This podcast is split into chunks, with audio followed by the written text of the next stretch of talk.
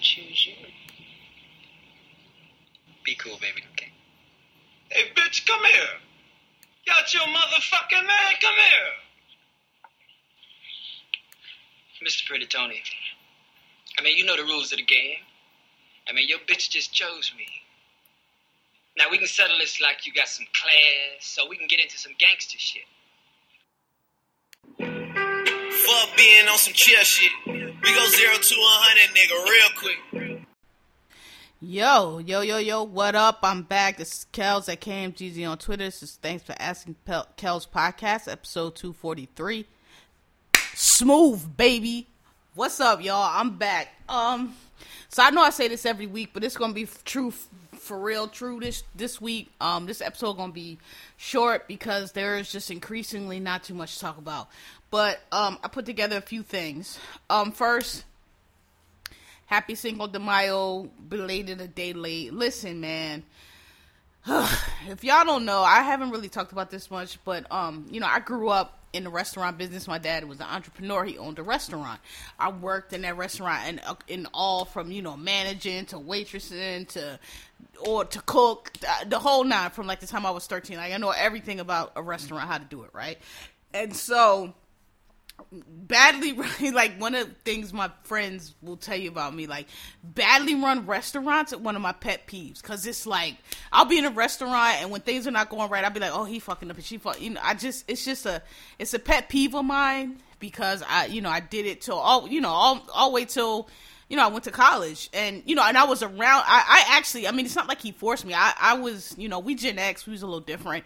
I wanted my little extra sneaker money and everything. And so, you know, I went to work for my father and he paid well, he paid cash, he paid under the table. I weighed, made, way, made way more than I would have worked at McDonald's or whatever little mall store, you know, the other kids worked in. Like I had, you know, I got paid back in like and this this was a lot of money back in the fucking you know 80s and 90s i got paid 30 bucks a day cash under the table. So you know um i didn't work every summer but if i did um you know i would work every day. So what's that? Five times 30 you know, every week cash. So at the end of the summer, I, I had some loot. And even during the school year, you know, I would only work on the weekends. But two days, Friday and Saturday, that I didn't never work on Sunday because we were closed. That's sixty dollars. Like when you in high school, you ain't got no bills. You getting sixty dollars every week. You know, three weeks that's one hundred and eighty dollars. Like nobody, that's a lot of money for a kid in high school. And again, it's cash. So you know, I used to have all the sneaks, all the. I mean, my dad bought me my dad bought me pretty much anything but like you know extra shit. Yeah he took me school shopping. I got the clothes but like you know this sweatsuit came out that sweatsuit came out. I could have asked him of course but i didn't want to do that. Like fuck it. I don't want to go through the whole rigmarole of asking your parents. I'm just gonna work and buy my own shit. And that's why i've been a sneakerhead since day one. I'm gonna go back around to that. But um so anyway the point of that is Whenever I see badly run restaurants, it drives me nuts.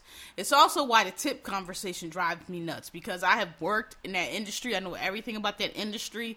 And, you know, I feel like people, I don't know where the switch got flipped, but like people really got it fucked up. And they feel like, you know, servers, and, and I'm not just, again, I've been a server. I'm not disrespecting. I know the job is hard, but it's like y'all feel like y'all entitled to these tips. And it's like a tip is extra. It's called gratuity, it's in addition to, it is not required required.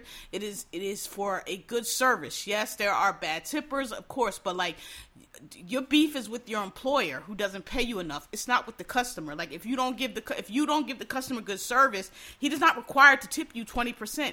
He's not required to tip you anything actually. You know, and that's the whole put the, the, the it's a give and take. The point, I mean, it's bullshit, but the whole point of the patronage, which is what it was, system is like, hey, if you give good service, you'll get a good tip. So, you know, I'm not saying don't tip waitress, but these people like, oh, always give a good tip and blah blah all the bullshit. Listen, man, I don't want to hear it. I was raised my whole lifestyle was was supported on restaurants and I would never in my life as a wait I give you good service. Okay? I would never in the waitress in my life just expect somebody gonna give me twenty percent, you know. So anyway, I got off track with that. So, um, point of all that was yesterday was Cinco de Mayo. Now look, I know it's the Corona uh, we, I know we in a plague, and I know you know people are laid off and only doing takeout and stuff like that. But like, yo, if you're a Mexican restaurant, and you're i mean most of these restaurants are are trying to hang on right they're trying to survive so they're doing you know takeout only or pickup only you know i'm sure their profits are not what they were before so you're trying to survive so if that's me i'm thinking okay cinco de mayo that's a day that's a i'm a mexican restaurant that's a big day i'm sure that's a big day anyway i need to prepare and make sure because maybe i can make enough to stay in business for another month or two with that you know money these motherfuckers yesterday were not prepared. I went to my favorite spot in Harlem. Um, I don't know the whole name. I call it Lola. Lola too. It's on 119th and Lenox. It's a very good Rex- Mexican restaurant. There's El Cantino, which is on 127, but they're not as good as as El. I shouldn't even tell y'all because it's like kind of a low key spot. But anyway, they're not as good as as as um Lola too. I went down there and I mean it was chaos. It was like so they have a um I've gone there before, like not just today. And so no, their normal st- so normally before pandemic they had this guy, the little Mexican guy that was a host. The guy that you know brings you your food, situ actually he didn't even bring you your food. He would just sit you at your seat, you know, the host, make sure, you know, show the waiter where your, your seat was and everything like that and they had um you know the bartenders, the cooks, etc. But since the ban- pandemic has been down, they have him, the host guy, they have the cooks, and they have this one other um bartender guy who's who's been in there. Um, but on and so Cinco de Mayo they had no more than that. Now listen, maybe it was a thing where they ain't want to call people in or people wouldn't come in. I don't know, but I feel like for Cinco de Mayo you got to know that you got to do something different. At least have one more person in there, or at least plan it out a little better. Because what happened was, you know, you had people ordering online to pick up, and then you had people coming up to order, and it was just a fucking mess. When I got there at six, there was a line, but you know, people was coming up to get their food, like you know, just walking in, like, hey, you know, I ordered my food two hours ago. Thinking it was gonna be waiting or done or whatever, or, or you know, and it wasn't. And it was funny because this one, these two black dudes, they came up and they walked past me, and they went inside, and they came back out, and I was like, "Yo, y'all ordered already?" And he was like, "Yo, shorty, yeah, we ordered already. I, I ain't cut you. We ordered already. I saw you in the line." I was like, "Nah." I was like, "Cool," but I just wanted to let y'all know if y'all ordered already. I was like, "Your food gonna be late." And he was like, "Nah, it ain't gonna be late because they they sent me the notification. I ordered it 40 minutes ago." I was like, "Okay," but the white dude been sitting here for an hour and a half, and he said his food. He ordered his food like at four and it's still not ready. So me and dude was going back and forth. He's like, nah, they have my food. He was like, I bet, I bet you money. And I was like, nah, I ain't gonna bet you. I'm just telling you, your shit ain't gonna be ready. I should have bet his fucking there. I told him later, like an hour later, we was both still standing there. I was like, I should have bet you. He was like, damn, yeah, no, you would have won some cash because this shit was not ready. So they gave him like half of it, and then I don't know what the other half was, but you know, he was waiting on that. And so, as you can imagine, because it was backed up, people kept coming up. So now we got way too many people and people was trying to like um social distance, but like it was hard because people kept having to go in to like check on their food, wait on their food or whatever. So it was like four or five it, it, everybody had on masks, but like people was way too close. And I was like, "Oh, this is disaster." So and then dude didn't want to take my order. I'm like, yo, can you can I take my order? He like, not right now, right now. I'm like, dog. I'm like, sir, sir, sir. Y'all, you're doing a terrible job here. Like, you, you got to take orders. He was like, oh, we backed up. I'm like, right. So you take the orders. You tell us however long it's going to be, an hour, however long, that's fine. But you take the order, get the order in. If you're not taking orders, it's just going to back it up further because y'all back here dicking around with the shit online and you still have people trying to order, it's not going to get any better. You have to just keep taking the orders in because at some point those people are going to come pick their food up, and and then those will be cleared out. Because again, I worked in restaurants my whole life, and um, and he just it was just everything they were doing was wrong. Like this is this is my pet peeve about restaurants, like with the online ordering, because you know back in my day we didn't have online ordering, but you had call in, right? Here's the here's the thing you need to know about a restaurant, and I see so many restaurants. If you ever in a restaurant where the service is slow or shit is fucked up because they're not doing these things, number one, you only have one person on the register. If you're busy, if depending on how many registers you have, two, three, whatever, one or two persons on the register on the register. Period. Whenever. Whenever those orders come through, they're on the register. That's their number one priority. They don't do anything else. If, if it's slow, whatever, they can help out, but that's the number one priority. So anybody needs to pay, boom, shoot, here you go, you out. No delay because you have one person on the register. Not the waitress got to take your take your thing, got to take it to the register. You know, then you know, oh, the register person also has to work the bar, or is also seating people, or also whatever. No, one person on the register. When people ready to pay, that you can take eight tickets, no matter how many tickets is on that desk 10, 12, 15. That's all that person is doing. So they're to run swipe, swipe, swipe, swipe, boom, you done, you out. You got 15 people out in like what, five, 10 minutes instead of having your shit backed up because you're trying to do everything else. Number one. Number two, most people know this cooks are cooks, they don't do nothing else. Fine. The other thing you need to have is a person who if depending on how your your restaurant is if you're doing online orders first of all if you can't ha- if you're so backed up for your online orders in other words if you can't keep track of your online orders you need to turn them shits off, right? So when I got there, they already backed up an hour on online orders. So if you already backed up an hour on online orders to the point where you can't take the orders of the people who are standing in your face, you need to turn the online orders off because you can't handle them. You're not whatever you know. You don't have enough people. You're not handling them. So turn them shits off. You're an hour behind. You turn that shit off an hour. You get caught up. Once you're caught up, you can turn that shit back on. But to keep it on doesn't make any sense because you're already an hour behind. Number two. Second thing is the person who t- when you're taking if ideally you should have one person taking orders. This is what we do one person taking orders so you have you take your order here they pass it down to the cook or whoever. Normally in a, in a, in a seated restaurant it's the waitress. The waitress takes the orders. But when the waitress takes that order back to the kitchen there should be one person they give that order to, and that person is the one who organizes the order. So you're not going back to shouting meals. You're not going back. That's when you in the restaurants. Hey, where's my so and so? Where's my so and so? Because they're not doing it right. There should be one person in that kitchen, and it could be it could be a cook or whoever. That's fine. But there needs to be one person who is taking orders and organizing those orders. And when your food is coming out slow, and when your order's messed up, it's because they don't have that. So you take that order Phone orders, I call them phone orders back in our day it was phone orders. Online, same thing. The other thing you need to do is ideally you have one person and one cook or maybe two depending on your you know your staff capacity that only does online orders so it should be two separate things right so th- this person is going to take all the online orders this person is going to check the online orders this person is going to organize them these two cooks here, they're gonna make only online orders. They're not gonna make orders for people in the restaurant. They're not gonna make just just online orders. That's gonna be a whole separate thing. We're gonna get that going. It's not gonna interfere with the people who are in the restaurant. Delivery, same thing. Online and delivery. Call online here. Here's the order. Take that out. Here's the order. Take that out. Here's the order. Boom, boom, boom. You keep that separate from the people that's in the restaurant.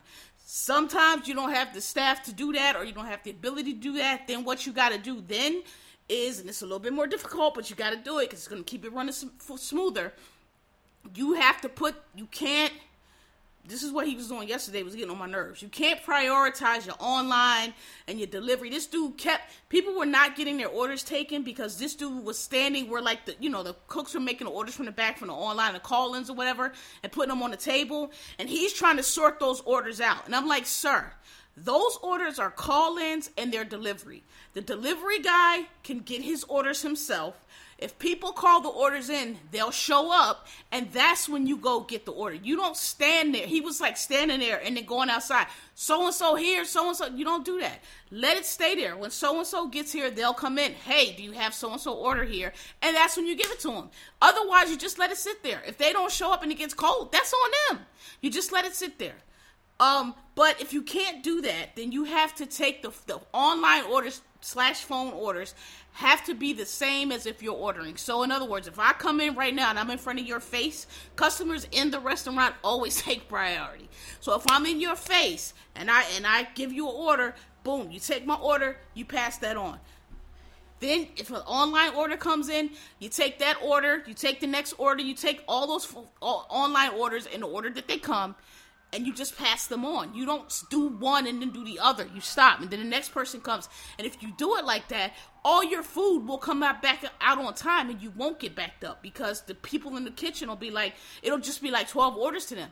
They don't know that one's online and one's here. It's just 12 orders and they just make it. Where you fuck up at is you tell them oh these are the online orders. These are the here or now you're creating a problem because they're like okay well which one? Well we took you know this one has 45 now now you now you making the cooks makes decisions right? Like oh what i gotta make first?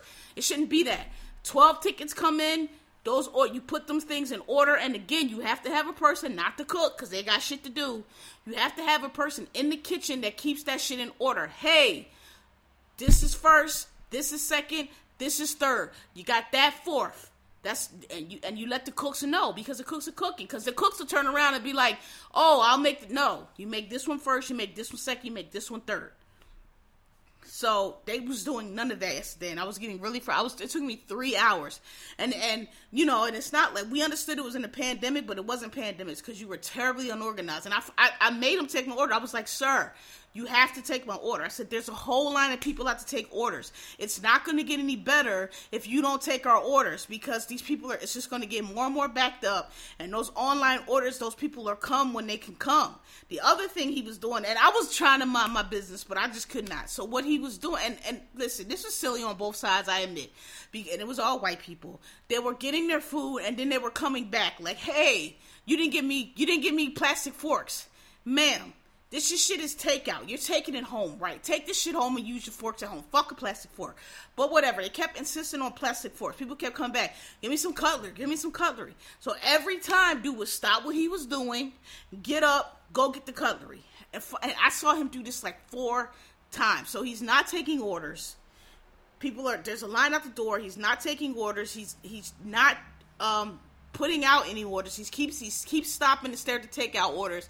And every time somebody wants to get a fork, he goes back and gets a fork, gives it to him. Number one, how many times people got to ask you for a fork before you remember to put the fork in the bag?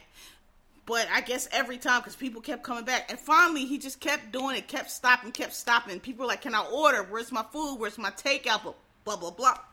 Finally, I was like, "Sir." Why don't you take that whole box of forks that you keep going to and just put it here? Put all the forks on the table so that people can just grab the fork and go. They don't have to stop. He just, he just, he was, he did not have the range for anything that he was doing, and it just made it a nightmare. And so, um, you know, these I just I just was like, look, I know we in the pandemic and I know y'all short sighted, but come on, man. Y'all trying to survive, y'all trying to get some money. It's no excuse for y'all to be that unprepared. It was Taco Tuesday and Cinco de Mayo. Like y'all should have been on point. Y'all should and if and you know, if it, Earl cuz er, I'm I'm sure that earlier in the day it became apparent that you all were not going to be able to handle them online orders with the staff that you had. So what you should have done was cut online orders. You can do that. You can take yourself off seamless. You can you cannot answer the phone. Cut that shit off until you get caught up, until you get an idea how many people are actually going to be coming in to place an order. And then once you get a handle on that, then you can take those online orders. But, you know, it was a mess. Upside of that though is um I got so I went last Saturday and I got a frozen margarita. I have to like this little special for frozen margaritas.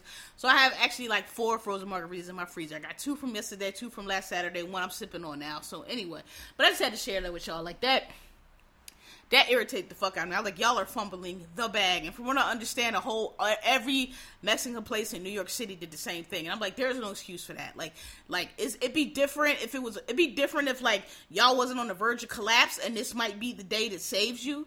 But to be this disorganized, like it, that's that makes no sense. Like y'all should have called somebody in. I'm sure somebody would have been happy to come in and work just for that day. All they would have needed was two more people. Like it was ridiculous. Or put not put that dude on the fucking on the host dude because he was he was just out of his element. I was like, sir, because the other thing he kept doing, I told him this too. Again, he would get up and he like as soon as an order was done out the kitchen, like a to go order, he would get up and go outside. So and so, so and so, sir. Give the people a time when it's going to be done. Half an hour, forty minutes. Overestimate. They'll wait that amount of time. And then when that amount of time comes, they'll peep their head in and they'll say it's so and so order ready. And that's when you go get and give them the order. You don't stop taking orders from people who are in your face to go out and, and, and half the time the person wouldn't be out there and he'd have to come back and he kept stopping and forgetting what he was doing. And people were like, hey, I got my food. He's like, oh, you got your food? He's like, yeah, I, you took my card. I don't have my car because they had nobody over there running the car. He's like, oh, oh, oh, okay. Like, come on, bro. When you know the food is ready, eat one or two things. Make them pay ahead of time or make them pay when they get the food. Either way, got to establish a pattern. So it, it, was it was a nightmare, and I was I was a little upset about it because it was completely unnecessary. All right, so moving on. Um, uh, let me save that for last. Adele lost a lot of weight, looks amazing. Um, inspired many think pieces. This is, and I said this before about Lizzo. You know, there. This is all I want to say about that you know, there's there seems to be a contingent of lots of people who seem to think that because a person is big, that it automatically puts them in some kind of lower cat. Like you'll get dudes, all these dudes talking about Lizzo. Oh, you know, if if, if um I'd holler at Lizzo if I see like.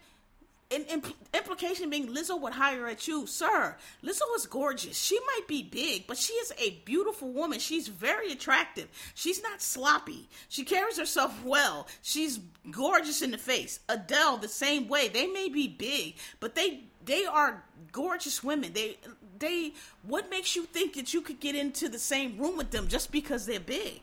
And so you know, there's a lot of women who think that, and I, I used to think this was kind of dumb, but I think it's true. They're like, there's a lot of, of women who think that they're automatically a notch up because they're skinny. And I'm like, bitch, but you ugly.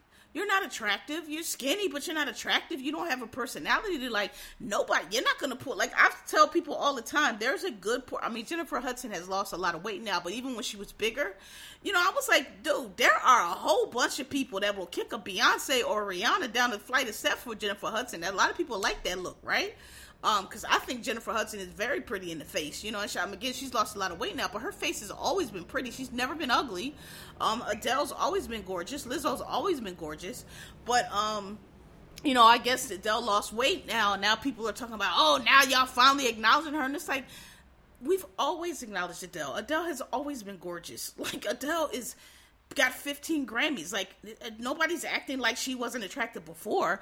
We're just acknowledging like, yo, she lost mad weight and she looks fucking good as shit. But she looked good before. Her face is all her face hasn't changed. She's always had that face. She's gorgeous. So, you know, I just think it's funny how you know, so many these a lot of men and women too. They they think because somebody's bigger, they not competition. That's why their feelings be hurt when you know Big Shirley and them down down the road still they man because just because she big says you you but you're not attractive. You're not attractive skinny. You won't be attractive big. Like like you're not better just because you're thin. Like you still have to look good, right?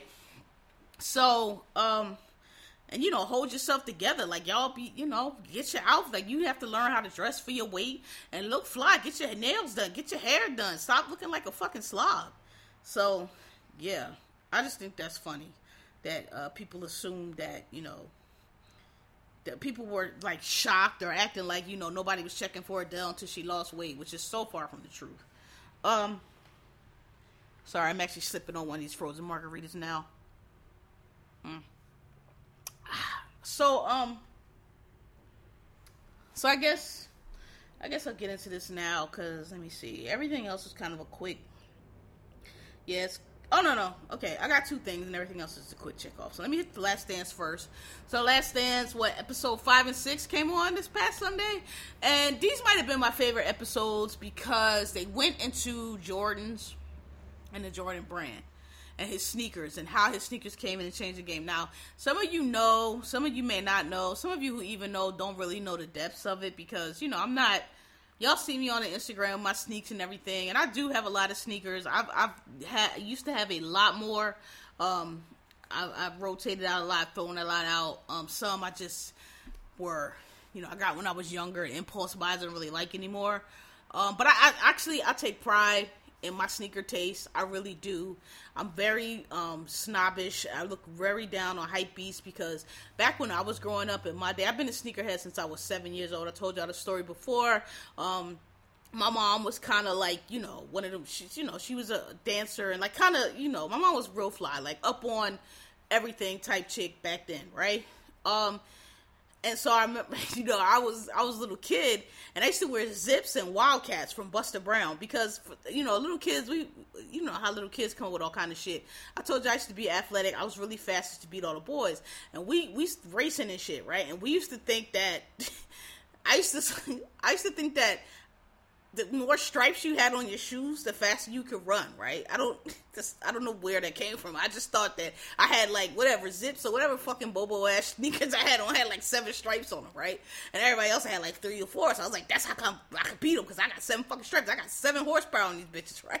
So I used to I used to wear like zips and wildcats. I always wanted sneakers with like mad stripes, not even Adidas. And I remember my mom used trying to get me Adidas, and I was like, no, they only got three stripes. I'm gonna lose my races. And my mom was just looking at me like the fuck are you talking about, right? But she would always try to get me to get, you know, Nikes when Nikes first came out. Like I think the first Nike came out in like the late seventies. I just remember because my dad was a runner. My dad was a long distance runner, and so he always had, you know, the, the sneaks, and he used to wear New Balance all the time. And then um, when Nike came, the first like Nike with that waffle sole came out, I remember he had those. They were yellow with a green stripe. Um, the um the, the Olympic white dude went to Oregon. It was his colors, and so um, he had them. So I knew Nikes because he had them because he he ran right. Um, and so, but my mom would always try to get me. So I remember we went to Buster Brown's on 69th Street because that was near where we lived at, and it was remember the first Nike Cortezes. that um the um they were blue with the white stripe, not the leather joints. The um what is that material that the, the Jordan 11s are made out of? That that that can I don't. It's not canvas. Whatever that nylon material is, I guess those. She wanted me to get those. She was like, "Yo, these are the new joints. You should get these." And I was like, "They only got one stripe. You trying to make me lose?" And my mom was like, "What are you talking about?" And I was like, "I need stripes so I can win my races." She was like, "Girl, the stripes on your shoe, you you fast. It ain't got nothing to do with your fucking sneakers. Like you just run fast." So she beat me down. I was like, I mean, my mom died when I was six and a half, seven, so I had to be younger than that. Um, so I had to be like four or five, something like that, right? I, I remember this. I remember this clearly. She was like had them in her hand, and she tried to get the salesperson. And the salesperson was like, "Yeah, Nike, you don't know Nike." I was like, "I know Nike. My daddy got Nike. Nigga, don't talk to me like I don't know no Nike. I know Nike. I just shit's got one stripe. Y'all trying to make me fail? Fuck y'all, right?" So my mom was like, yo, just get these and I'll get you the fucking zips too. Because zips had like a Z on them. My mom was like, cornball nigga, got some fucking zips, right? So that's the first pair of sneaks I got. And I remember I wore them shits to school, the, the Nikes. I was mad too, like, man, if I, I, yo, I bet, I bet not lose that recess. I know that. I know that. I bet not lose that recess. That's what I was thinking, right? While I was putting them shits on. Bet not lose that recess. So, I get to school. This is not still in private school. We had to wear uniforms. We could wear whatever shoes we want on gym day, right? So I get to school, and I got these Nikes on, and everybody like, yo, oh, oh, you got because I didn't know Nikes was that big a deal. Like I said, my dad had them because he ran, and I just looked at them like, oh, those are sneaks sneak for niggas that run 30 miles like this nigga, right? I didn't look at them as like a fashion or like a like a cool shit. I they was like functional as fuck to me, right? That's why I was sweating the one stripe. Like fucking gonna have me slow. And everybody's like, oh, oh, they fly, they fly. So I was like, oh, word, they fly, word. So, you know, that started my love of sneakers. And I realized, oh, this is a fashion shit. Like, you can hook these up with your outfits shit. So I've been a sneakerhead for a long time. And I'm real snobby about it. Because back in our day, back in our day, you know, luckily I'm of the age, Gen X, we know we Nikes again, I think the late 70s. So, like, we kind of grew up with Nike. So a lot of the retros and stuff that's coming out now, I remember when they came out the first time. I couldn't get them all always because at now, you know, they make the, the sneaks in the kids sizes and the women's sizes sometimes and all that. Back then they didn't. Back then they only made them shits in men's. And men's back then started at seven. So, you know, I'm a little kid. I can't win no men's seven, so I couldn't fit a lot of them shits, right? Um, and then like a little bit later, I'd say maybe uh, my mom had been past, so maybe I was like 9, 10, 11 age. They started making shoes for kids, but the kids' shoes would look a little different. So, like, they would, you could tell, like, with the Magic Converse, right? You could tell they was a Magic Converse, but they would be a little bit different. Like, maybe they would be made out of canvas instead of leather. They were just a little off. It wasn't like now where you could get the exact same shoe in kids' sizes, right? So, for a while, I couldn't get them because of that. And then when I got older, I couldn't get them because my dad was on some all them boy sneaker shit. So that's you know I would just like use them buy my own money and just put them shits in my fucking backpack and just put them on when I got to school or whatever. But um, I've been a sneakerhead and I'm real snobbish because back then it wasn't about just buying whatever came out. You, it was about finding the dope shit. And honestly, finding the dope shit that not everybody else had, right? So you had to find you the, the sneakerhead back then. If you was a sneakerhead, they called you that because you know every, everybody had Air Force Ones, of course. That was like the shoe. But if you found like the one color that nobody had, or the three quarters that nobody had, or like, cause I used to get my grand low key, I used to get my grandma.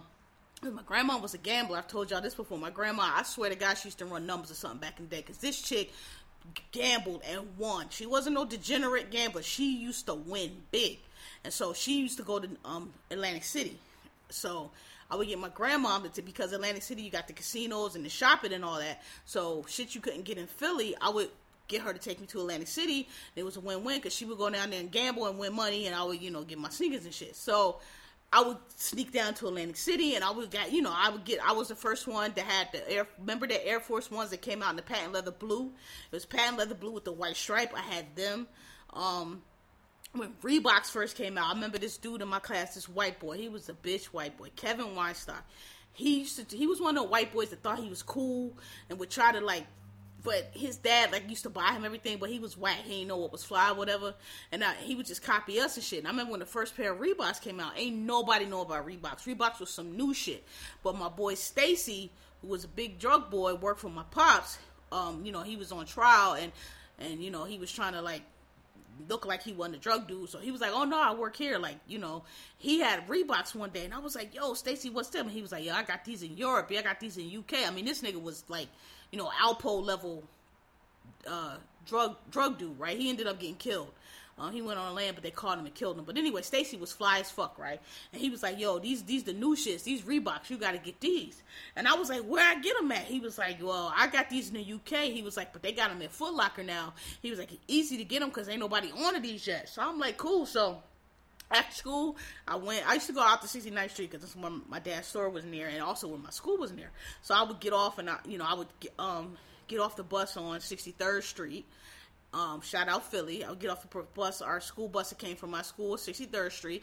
I would walk down to 63rd and Market. I would catch the train at the L at 63rd Street, and I ride out to 69th Street. Because my dad's store was right there, so it wouldn't take no time. Like, I, you know, I'd be like maybe an hour later than normal. So I would get, and I would go to Foot Locker, and um, I would, and like he said, it was all these Reeboks there. And dude was like, "Yo, you the first one to buy these." I was like, "So I got my first pair of Reeboks, and I came to school with him."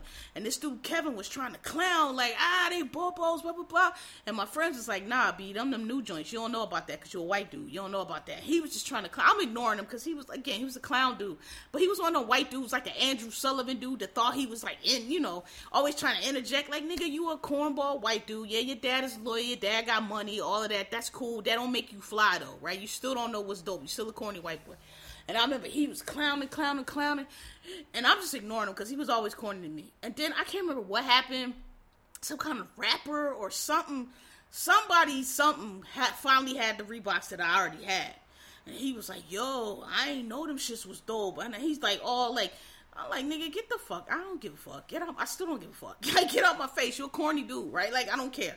So I, you know, I was always that kid. I was, you know, I was new, new. I really was, cause I always had to fly shit, and so I've been a sneakerhead for a long time, and so now you know that's why like i don't really let people people try to sweat me. Oh you spend all the money. I really don't spend a lot on sneakers i budget on them. But even if i did i work for it. It's my fucking shit. And and it's I, it's something that it's just something that i've liked and i've always done from childhood. I've always liked sneakers. And now that i'm a grown-up and i have my own money and i don't have nobody in my ear bugging me about what's for boys and what for girls i can get to a lot of the shit that i used to couldn't get because like again i didn't have a size or whatever the case. But you know i don't spend i have a i have a limit. I don't really try to spend over two hundred dollars. You know, if I know some, a shoe that's gonna come around that's gonna be hard to get, that I know I'm gonna have to overpay for, I'll save up. I'll say, all right, let me put away, you know, two hundred this week. I put away another two hundred that week. However, however much it's gonna be, because you can get the calendar. You know when shit is coming out. But I really don't spend a lot, and if I ain't got it, I don't got. Like I haven't bought. I got the Jordan fives just now, but before that, I hadn't bought sneaks in months because I just was like, well, you know, I'm trying to, you know, I was trying to network and lot, I had to pay for a lot of stuff, this event, that event, you know, register here, register there. And that was more important. I paid to, um, you know, get this professional resume service person and like redo my, so whatever. Point is, you know, I'm not missing no meals. I'm not missing no bill payments. I'm not missing no rent trying to get sneakers. So I get a little irritated when niggas say, "I spend?" Shut the fuck up. You know what the fuck I spend. I still go on trips. I still va- va- vacation. I'm not growing broke over no fucking sneakers. But it is what I like, and if I've liked it for a long time, way before the shit got hype. I don't buy everything. You know, I get into every new pair of sneakers come out. You see niggas on the time. I'm like, yeah, but they're ugly. They're corny they don't really look that that hot. You just everybody got them joints. You know, I still try to get the stuff like there's brands that y'all don't even know about that used to be dope, but you know, the y'all young millennials, y'all wasn't around, y'all don't know. Sauconys, um, Diadoras, um, uh, Sportif, certain certain brands that used to be fly back in our day. I still try to find those and I'll wear them. And people like, "What the fuck is that?" And I don't say nothing because I'm like, I ain't telling you what it is. It's some fly shit. That's all you need to know, right? Um, even New Balance. People like, oh, everybody's getting them ends. And I was like, nigga, you dumb motherfucker. They not called ends. It's New Balance, bitch. It's not an end. What the fuck are you talking? Like shit like that. it's a small thing, but that shit irritate me because, because you know, trying to act like they all up on shit. I'm like, how you? You ain't. Uh, you ends. Who the fuck calls it that? That's how you know you're a hype beast because you don't even know what the brand is. You just say, oh, it's an N on the side. It's called it's New Balance, nigga. And they old as fuck. My daddy used to run a New Balance. New Balance was actually out before Nike.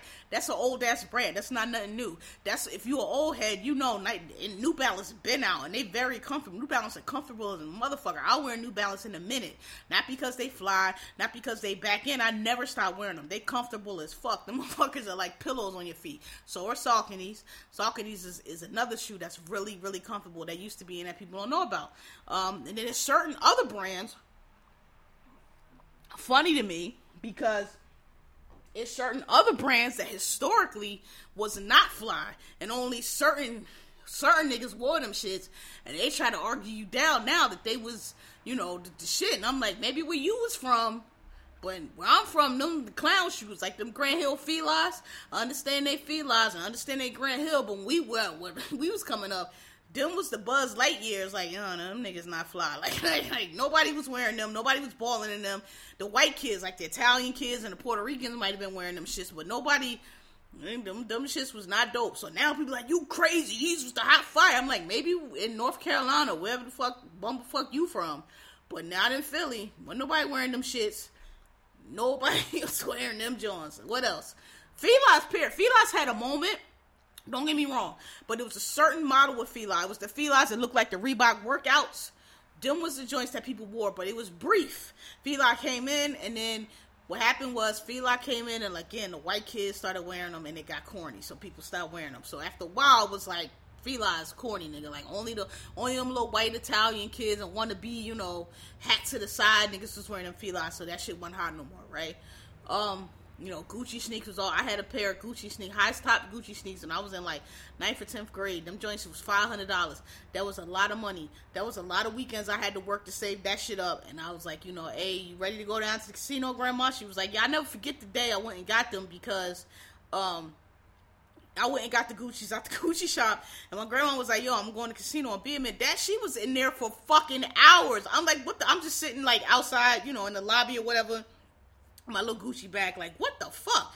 She came out, I don't know how many, all I remember is her coming up the escalator like Rain Man with the cash in her hand. This chick, I don't know how much she went in there with, but she came out with $7,000. My grandma could gamble. I swear to God, she ran a, a money book back in the day because she was one of them chicks. She would always hit the lottery. Like, at least every six at least every six months she'd be like oh 532 came out? Okay that means 213 about to come out. You know what? Two weeks from now pay 213 next week play 187 but box it because it might come out a little different. And she would hit.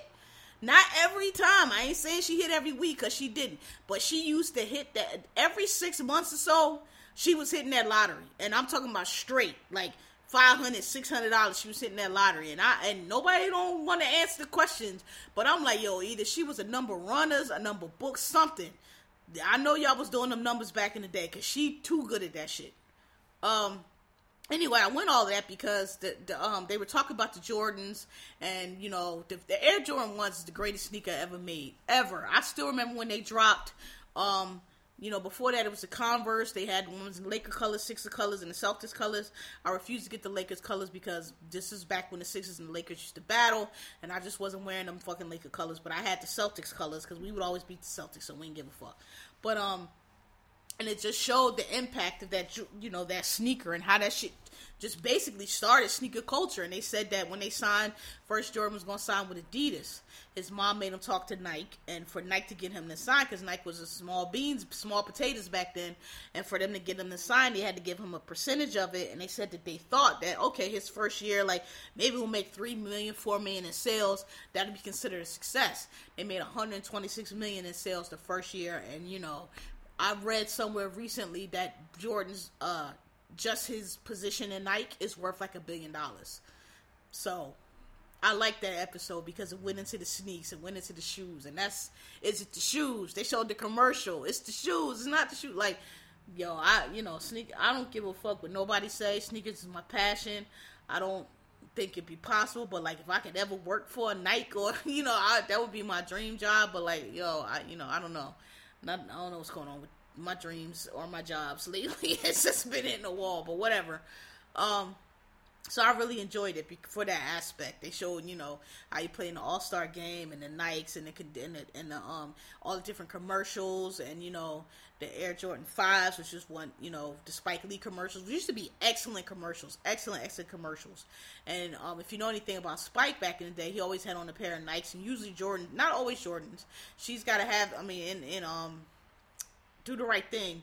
He didn't have on Jordans. He had on the um the uh Air Trainer threes, medicine balls, which I got because I always wanted them from that movie and I couldn't get them because they had my size. Anyway, um, it was real dope and one of my favorite episodes because it talked about the sneaks. Um, so let's see. So I guess I'll go into it now because you know we've been covered um the Atlanta child murders, and I've been, you know, updating y'all. So, and it was a five parter. So, last Sunday was the last episode, and um, it was terrible. I'll just cut straight to the chase. It was terrible. They should have just stopped at four because this was, it was just terrible. It was just terrible. They just keep going with it. First of all, there's these conspiracy theories and it could have been the Klan. What you need to understand about this is these. This is not new evidence. This is the same evidence that was around 40 years ago. It's the same evidence they keep. Evan Coldfinger's evidence they keep kicking up to say Wayne is innocent. Listen, if you look into this case, it was not the Klan. Nothing about it says the Klan. That is not the Klan's MO. It doesn't even sound remotely possible that would be the Klan. I think a lot of these people are making these stories up. This one person last night talking about, oh yeah, you know, um, it's just it's so many reasons why it doesn't make sense it's the Klan. If it was the Klan, then why did the murder stop when they picked up Wayne? If y- y'all's y'all's conspiracy theory is that oh no, it was the Klan killing us and we got them in transcripts saying that they was going to kill niggers. Okay, so then why weren't they still killing niggers?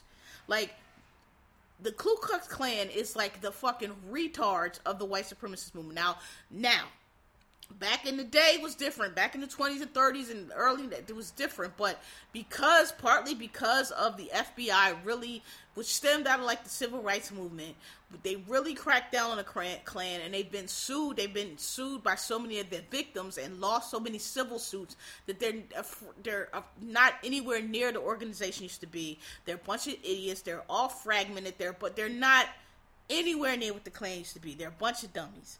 They're that's not their mo. They want publicity. Yeah, they talk a big deal, but the Klan has never they they don't go up into black neighborhood. The most they'll do is burn a cross on your yard or something like that. But way out in the country, or you know, maybe they'll sneak in and burn a cross. But it just doesn't meet their mo. And they even had it's, it's it was so bad. They even had one of the um Klansmen who supposedly because they had you know what happened was the FBI did a separate investigation just to see it was the Klan. And you have to put this. Let me let me just put this in context so you can really see how ridiculous it is.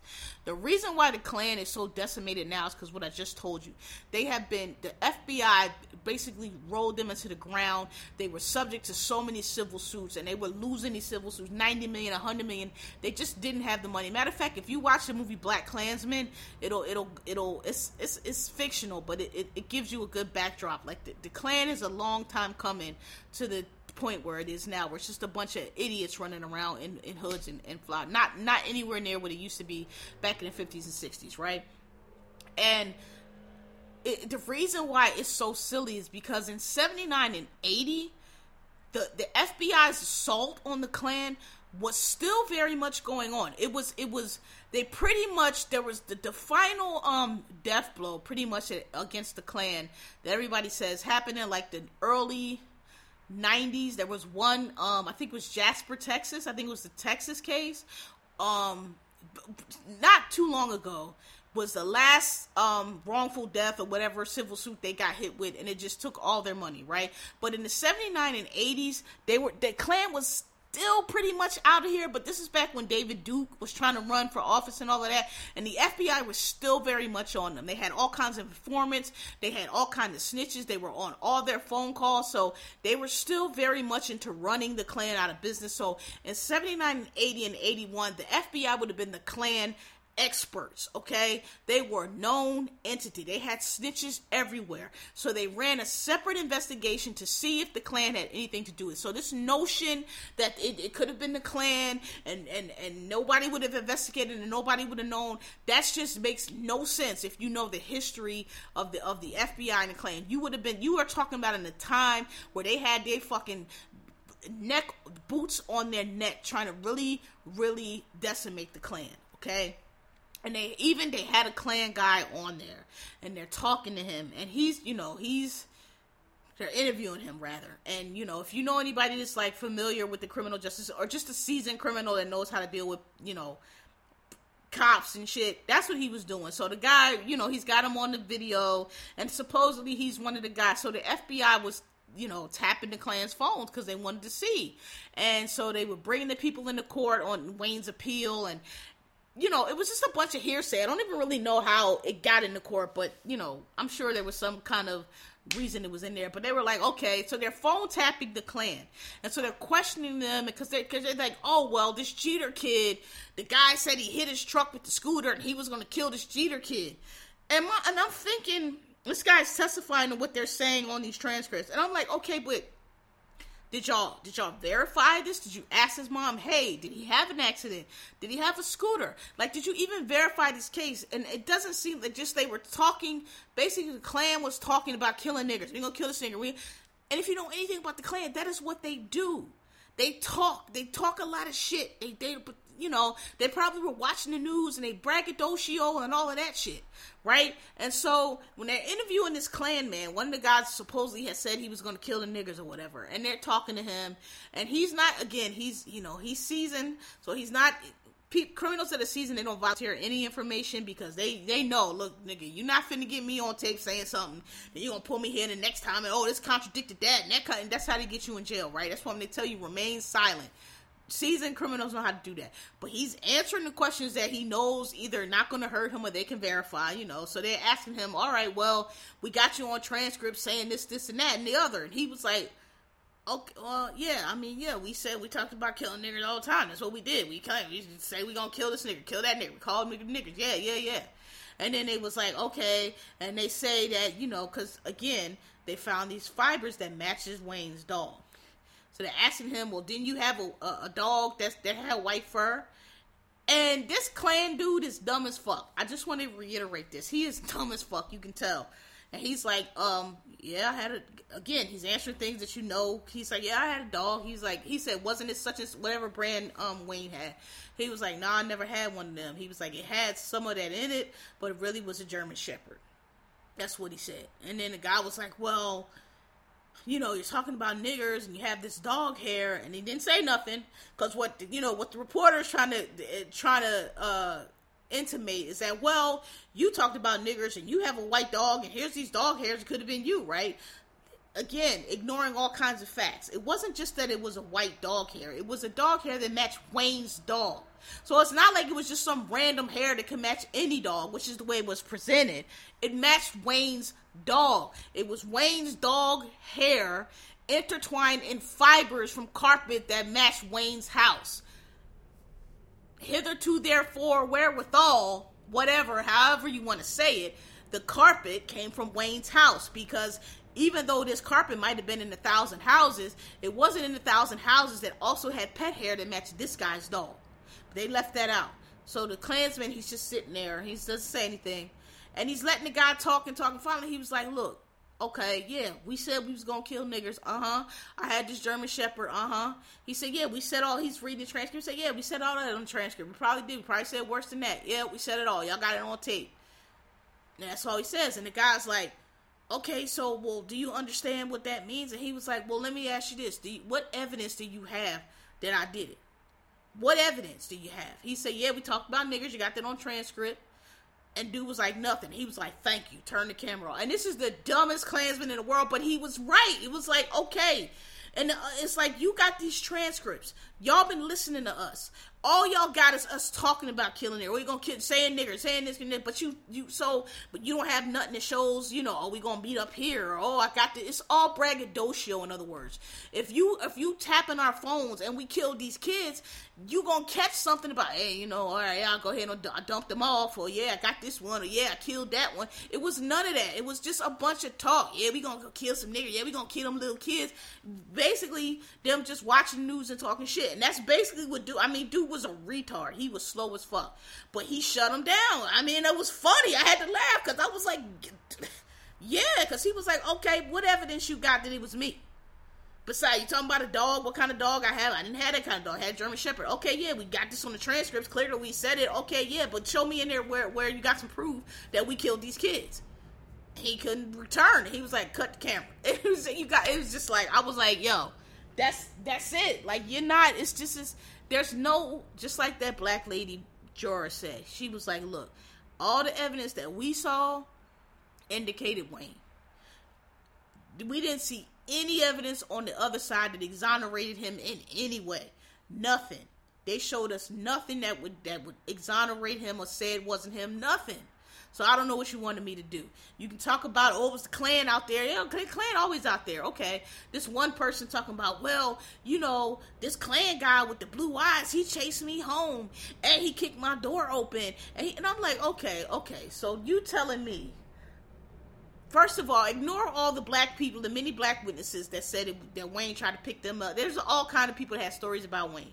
We gonna ignore all that, but we gonna listen to this dude, this black man now, who's claiming when he was a kid, some white Klansman kicked his door. Where's the police report? Where's the police report that this, or let's just say they didn't write a police report. Where's all the other? You gonna tell me in the middle of these black ass neighborhoods where they're looking for a killer, where children are showing up missing? Some black Klans guy drove in, said he was gonna kill you. He was like, yeah. Then he was peeping in the window. I'm like, look, sir, I'm not calling you a liar, but just what you're saying sounds like a lie. Sounds like you're making this shit up. Because I'm not believing that a Klansman came and kicked in, with all these people on high alert. And this is a, I mean, this is a, a, a neighborhood clear where people are out at all times of night because a lot of these kids were picked up, you know, later at night. You gonna tell me that the, the, a, a Klansman kicked your door in, was in your house? He said he hid under the bed and he ain't know, so he left. So this man knows you was in the house, kicked your door in, walked in, didn't think to look under the bed. Just I was like, I don't, I'm sorry, I don't believe you. I think I don't. I think you're lying. I ain't calling you a liar. I'm just saying I think that's a lie, right? So it just Wayne Williams is guilty. Wayne Williams is a killer, and I just like I've been saying if you got people that's never going to believe in it, that's fine. They they don't want to accept any evidence. They want to don't want to accept any facts. But I think that they need to stop this. They need to, it's been long enough. Um, you know these protestations that Wayne is guilty because that's what the, that's what the dude said. He was like, well, you know, we're sowing doubt, and in our criminal justice system, doubt equals not guilty. This is this is the thing that really irritates me about a lot of about you know I don't know where we got to this point, but like this is the thing that really irritates me about um a lot of criminal um a lot of stuff we've seen from OJ on. People confuse any doubt with reasonable doubt. Okay? Anything that's below 100% certainty is doubt. And that's what I hate when people say, well, I wasn't there. I don't know what happened. Well, nobody was there you know, but the dead and the person who did it, and they're not telling the truth. So we don't know what happened. That's why we have trials and we have witnesses and we put evidence on and we have witness testimony and we and we and we observe the witnesses and we decide do we believe them, do we decide do they telling the truth. Like that's what this process is for because nobody was there. So if you're just gonna say, well, I don't know what happened, then you're not you okay. So you're just not willing to, to consider anything because you've already decided that you you know you you're not going to look at anything. Reasonable doubt is not any doubt. There's some I've seen. Listen, y'all know I'm a true crime true crime junkie. I watch so many stuff where you know a person who's clearly guilty gets off, and they talk to someone these knucklehead jurors.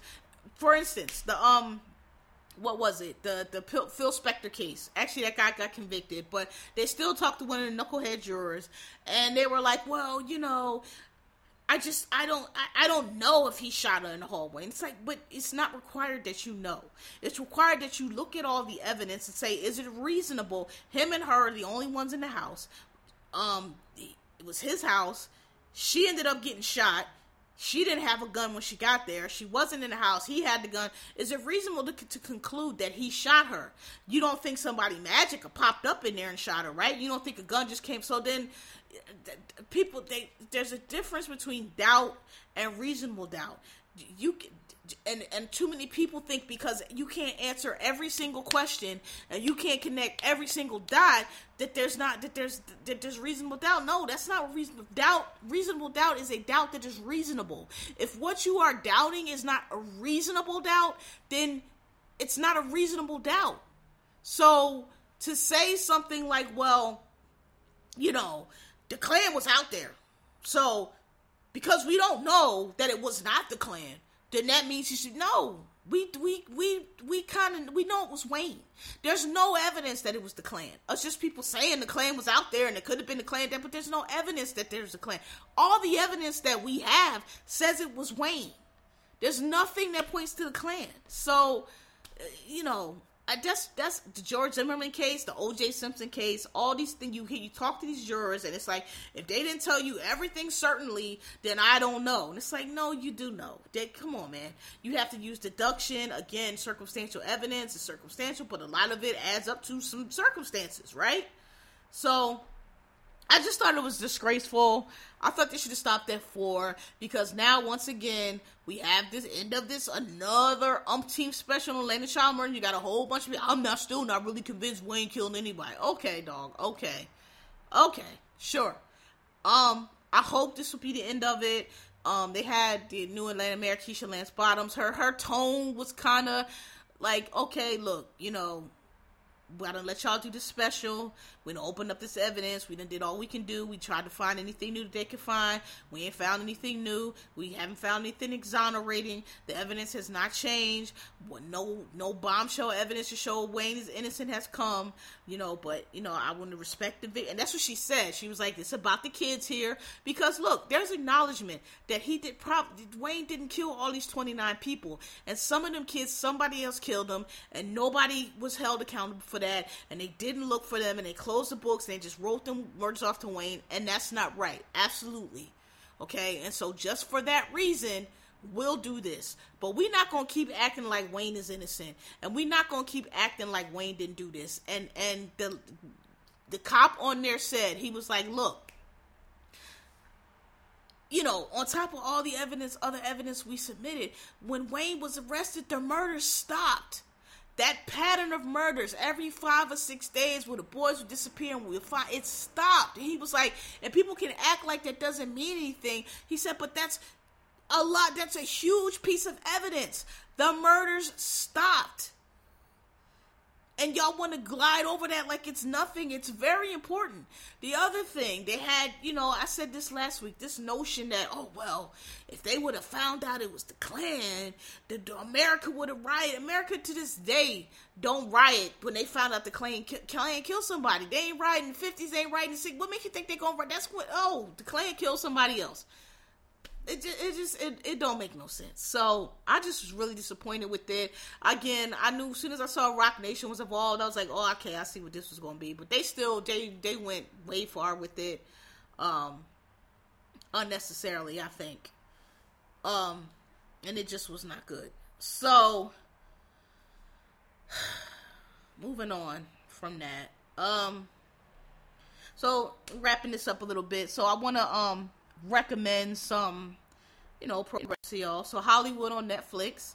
It's got bad reviews, it's gotten critiques, which again I don't get. They're talking about oh it's not really the whole point is they've rewritten Ryan Murphy has reimagined what the world would be like had Hollywood been not so racist and not so homophobic after um the war and you know if they had given gay people a chance if they had given black people a chance. And so it's really good. It's amazing.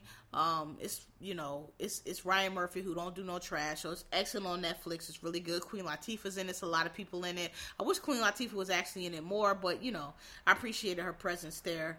Um there's all day all night on netflix which is um jeffrey wright and Ashton Ashton, um, fuck, I always forget his last name. The dude that played teenage, um, Chiron and Moonlight, one of my favorite new actors. He's in it. Um, it's pretty good. It's decent. This one part though, I was like, bro, you you just fucked up, bro. Like you like like you nigga, you you really trying to go to jail. Like it was one part. You'll see it when you get to it. Um, that's pretty good. Um, Waco on Netflix. It's worth a watch, but you know they do a really PG thirteen version of it. Like they don't really get into what the Branch Davidians is really up to, like they should. I mean, you know, Waco is is an example of like FBI like over doing it, and it's like you know part of the reason why things go down the way they do now with federal law enforcement because that and Ruby Ridge is where the FBI like really just was fucking up, but they overdo a little bit and they kind of play too far back on what the Branch Davidians was doing. And as somebody who remembers that time, I was in college when that happened. Um, you know, David was was doing some fucked up shit. They, you know, they were stockpiling weapons and waiting on Armageddon, and, and he was having, you know, sex and and relationship with underage girls. They kind of they kind of waxed. So it's a PG thirteen uh, version of me, but it's worth a watch. Um, Homeland with Janelle Monáe. I'm not sure if it starts yet, um, but that's coming up. That's on Prime. Um, the first season of Homeland, I kept trying to watch it because it won all those awards it got nominated. I just couldn't get into it. I I'm really I can't do the veteran things. I can't I've told I can't do it. It's just like I I don't want to see this shit. Um yeah, and I think that's it. That's all. I'm trying to think if there's anything else. Oh, um I told y'all last week about the Showtime. I'm not the uh what is it called? The um Penny Dreadful Santa Muerte. I'm gonna watch the second episode tonight to see if I'm gonna be invested in it or not. I don't know. Y'all might have checked it out. Um, you know, see what y'all think about it. But yeah, other than that, um, that's it. So wow, I did ended up um not being too short. I guess I got sidetracked by my sneaker thing, but whatever. Sneakerheads, what up? Um, so yeah, this is um that's enough. So this is episode 243. Thanks for asking Kel's, Kel's podcast. Thanks for listening. Like me, rate me, tell your friends. Um, you know, you can find me everywhere you find podcasts. Um, you write me at thanks for asking podcast at gmail.com. And yeah, peace y'all. See you next week. Out.